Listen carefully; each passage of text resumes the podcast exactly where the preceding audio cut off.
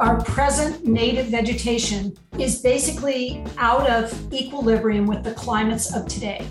The more we think about engineering our way out of this, the more in trouble we'll be and the more rapidly. You can't sacrifice biodiversity that's Dr. Liz Hadly, professor in the Department of Biology at Stanford University. She discussed preserving native biodiversity as a way of building climate resilience with former California Governor Jerry Brown at a recent California China Climate Institute discussion.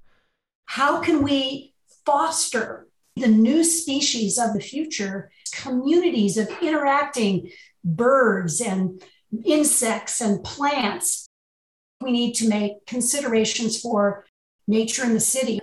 Dr. Hadly supports the climate solution of setting land aside from development for biodiversity, such as the goal in California of 30% by 2030, or even 50%.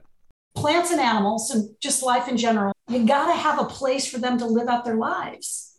In California and a lot of places in the world, they're doing 30 by 30. That's 30% by the year 2030. The more area you have, the more species can accumulate there. To hear more from Dr. Hadly about biodiversity solutions, go to climatebreak.org or wherever you get your podcasts. I'm Ethan Elkind, and this was Climate Break.